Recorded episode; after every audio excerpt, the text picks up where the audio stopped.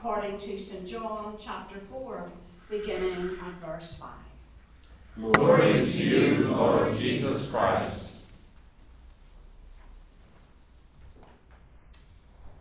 So Jesus came to a Samaritan city called Sychar, near the plot of ground that Jacob had given to his son Joseph. Jacob's well was there, and Jesus, tired out by his journey, was sitting by the well. It was about noon. A Samaritan woman came to draw water, and Jesus said to her, Give me a drink. His disciples had gone to the city to buy food. The Samaritan woman said to him, How is it that you, a Jew, ask me for a drink, a woman of Samaria? Jews do not share things in common with Samaritans. Jesus answered her, If you knew the gift of God and who it is that gives you, uh, that is saying to you, Give me a drink, you would have asked him, and he would have given you living water. The woman said to him, Sir, you have no bucket and the well is deep. Where do you get that living water? Are you greater than our ancestor Jacob, who gave us this well, and with his sons and his, and his flocks drank from it? Jesus said to her, Everyone who drinks of this water will be thirsty again, but those who drink of the water that I will give them will never be thirsty. The woman that the water that I will give will become in them a spring of water gushing up to eternal life.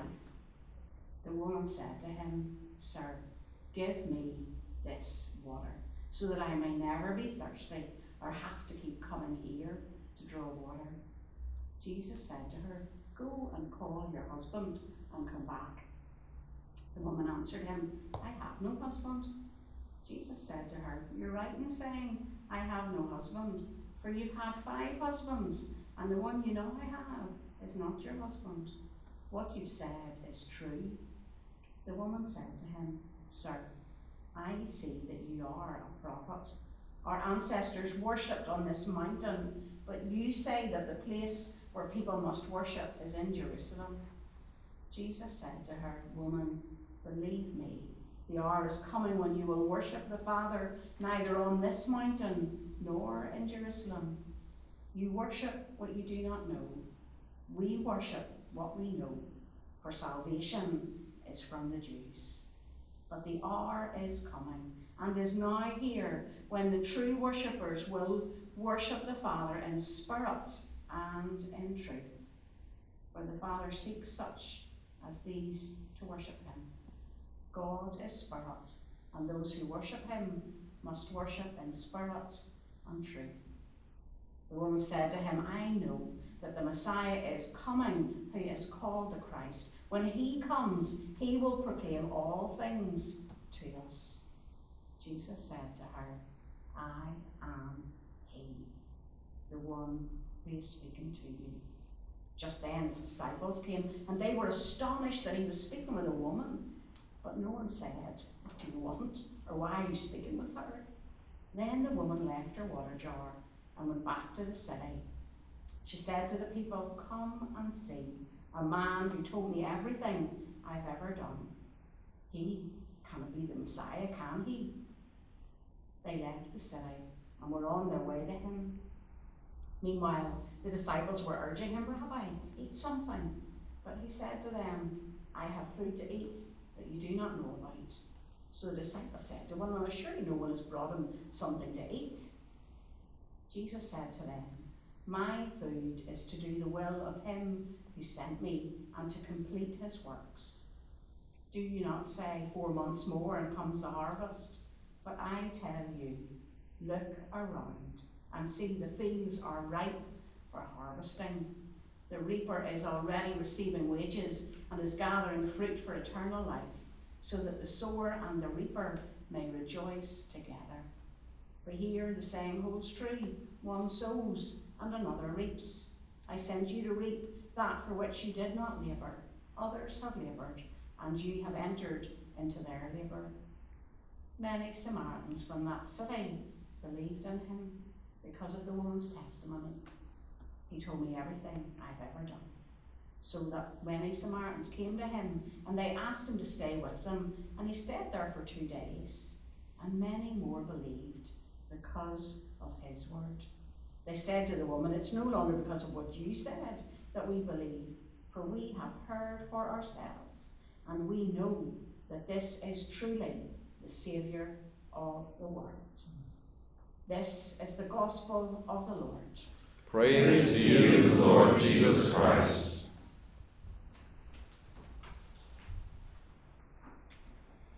May I speak in the name of the Father, and of the Son, and of the Holy Spirit.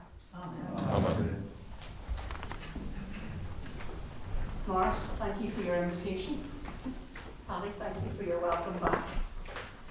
Uh, this was a happy place for me, and uh, I, um, I hope it will be a happy place for all of you. It's not without its challenges, uh, but it can be a real place of blessing.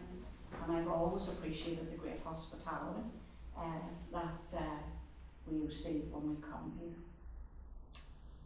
So I wonder, are there any I'm a celebrity get me out of here fans present this evening? There are loads of things that I really enjoy about that programme. I don't know about you. All the gross things that celebrities have to eat. I'll never forget Sir Mo Farah when he was eating eel, and that was his dinner. That wasn't a trial. The trials are quite horrific. Snakes and creepy crawlies, mice or rats, bits of things that celebrities might uh, be totally frightened of or just grossed out about. But what I like watching the, problem, the programme for are the relationships amongst the group.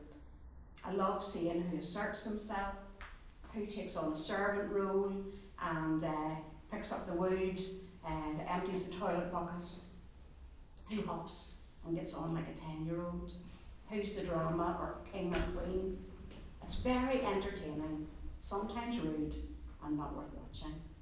And sometimes the relationships really break down and the whole atmosphere uh, becomes uh, affected.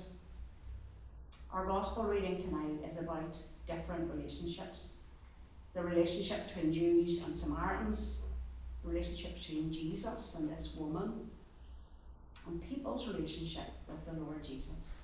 In the next 10 minutes, we're going to focus on those three relationships. So, first, the relationship between Jews and Samaritans. In verse 9, John explains to us that Jews have no dealings with Samaritans. Although Jews and Samaritans both worship Yahweh, Samaritans were viewed with great suspicion by Jews. 700 years earlier, Assyria had uh, organised a population exchange between Israel and Samaria, and Samaritans and Jews remained long standing enemies. But here is Jesus entering into a conversation with one who would be considered his enemy. I wonder how quick we are to enter into conversations with those we regard as our enemies, those who might oppose us. Jesus does not compromise with truth. He says salvation comes from the Jews. Yet he reaches out to this Samaritan woman and breaks down some prejudice. Prejudice is an ongoing human problem. The Bible is full of references to the issue. It's very straightforward in explaining why division exists and how Jesus came to sort this out. In creation, God made us in his own image. Every person of every race and background has equal value, dignity, and worth. But there was the fall. Sin has separated us, not just from God, but from other people. Yet through the cross, we can be reconciled to God and one another. Division and prejudice are dark places. But the good news is that Jesus invades and um, overcomes the darkness. Everyone is made in God's image. They matter to Him. So, despite our differences, every man, every woman should matter to us. I read a book a number of years ago for a course that I was teaching uh, by Ken Sands called The Peacemaker. And in that book, he uh, says that we need to focus on God and not our prejudices or our conflicts. Sands argues that when God is our focus and not any conflict, we actually seek to encounter and glorify Him in everything, because it is only by focusing on God that we'll be able to live at peace with everyone. Secondly, the relationship between Jesus and this particular woman.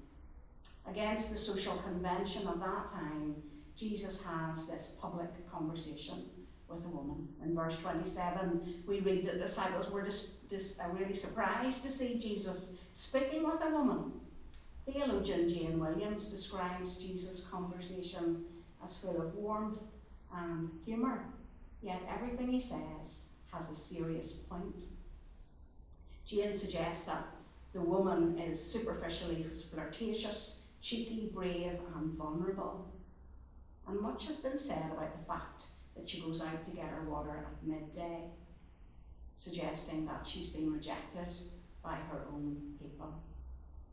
Jesus highlights her history of broken relationships. In verse 18, we read, You've had five husbands, and the man you now have is not your husband. Again, Jesus does not compromise on truth, but neither does he condemn or reject her. She matters to the Lord Jesus. We too are people with a past, people with a history, people like her, people like us, people with a past, often live in fear of being found out. It's not just the fear that another will know the truth about us, the facts about us, but they will do so without ever really knowing us. We all thirst to be known at a deep, intimate level. We all want to pour out our lives to one who knows us. And this is exactly what Jesus is asking the woman to do when he says, Give me a drink. It's the invitation to let herself be known, an invitation to drink from a new well. The Samaritan woman has been drinking from the man after man well. For others, it's the well of perfectionism. Some go to the well of hiding, of isolation. Others will draw from the well of power and control. Others, thirsting for approval, drink from the well of people pleasing. Many will drink from wells of addiction. Many others live at the well of busyness and denial. We probably could all name our own wells, couldn't we? Day after day, we go to the same well to drink. We arrive hoping our thirst will be quenched. Marriage was the well this woman was hoping for until she met Jesus. Jesus is the well that washes us clean of our past. He is the well from which new life and new possibilities spring. He's the well that frees us from patterns and habits that keep us living as thirsty people. That's the well the Samaritan woman found. She intended to go to the same old well she'd gone to for years, the well that her ancestors and their flocks drank from. Today is different. Jesus holds two realities of her life before her the reality of what is and the reality of what might be. He brings her past to life. You've had five husbands. It's not a statement of condemnation, but simply a statement of what is. He tells her everything she's ever done. But it doesn't end there. Jesus is more interested in her future than her past. He wants to satisfy her thirst more than judge her history. Jesus knows her.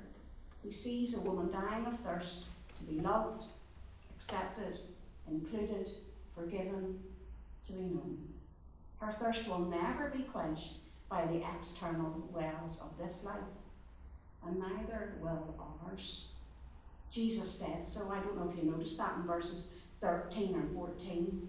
Everyone who drinks of this water will be thirsty again, but those who drink of the water that I will give them will never be thirsty. This is the living water of new life, new possibilities, and freedom from the past. This living water is the Holy Spirit, who became in the Samaritan woman a spring of water gushing up to eternal life. She discovered within herself this interior well, left her water jar behind, and became the well in which Christ's life flowed out to others. Which leads us to our third and final relationship between people and Jesus. The Lord Jesus came to quench our thirst for acceptance, for relationship, a thirst that's only quenched by drinking the water of life with the Lord Jesus, which the Lord Jesus will give to everyone who believes in him. When the Holy Spirit comes to live within you, he becomes a permanent spring of overflowing water throughout your life into eternity. Jesus is pointing to a very personal relationship with God. Verse 24 we are to worship in spirit and in truth. The Greek word translated worship means to go down on our knees, to draw close in an intimate relationship of love. It's a relationship that we're not to keep to ourselves. However, the Samaritan woman went to her community. Oops, pages are stuck again.